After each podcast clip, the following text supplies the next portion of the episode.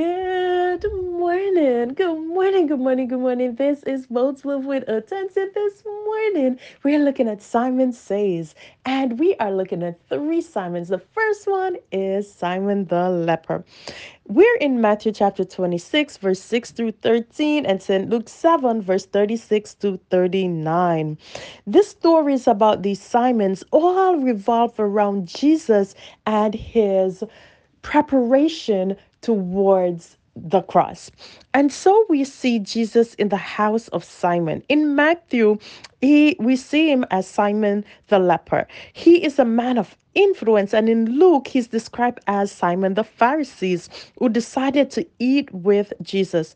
This contrasts with the earlier verses which show the Pharisees berating Jesus for him eating with others and considered they considered sinners. He was called gluttonous, a one bibber, a friend of sinners. The fact is, Simon is on both sides of this fence of Jesus' ministry. He belongs to that group who accuses Jesus. And the Pharisees are also the people that are most likely to um, look at the law and the legalistic things attached to our action. He's also um, a part of the group of people who Jesus would have sought out because they needed healing. Simon was a leper. What did Simon action say to the people as he invited Jesus into his home? As a Pharisee, he's seemed to be endorsing this man because he's opening up my house to him. What do our actions tell others about our lives in Jesus Christ? Does it say that Jesus is in the house? Now, have we as we look further we can see that simon said one thing but in his heart there was something else. Before we go further we want to examine what the image we portray say about us and our relationship with jesus. Luke saw the pharisees who desired to eat with him and so here we can tell that the man of authority was reaching out to another man of authority this is my desire lord come and eat with me? Do we invite him in to sit with us even as we break bread, read the word of life, and ask for a relationship?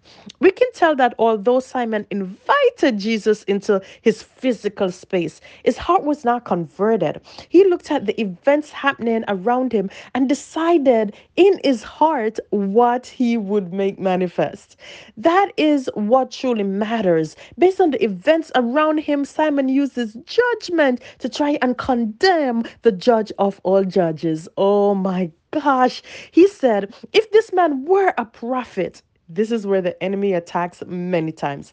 Looking at life and bringing up what seemed to be the evidence and saying, if you were, if you are, if you are serving God, then this. But it is important for us not just to look at the surrounding and to negate the presence of God and the force of God. But Simon the leper did not understand that the God of all gods and with him all things are possible. The person who was tossed by sin is in as much need of a savior as the man who has a physical disease.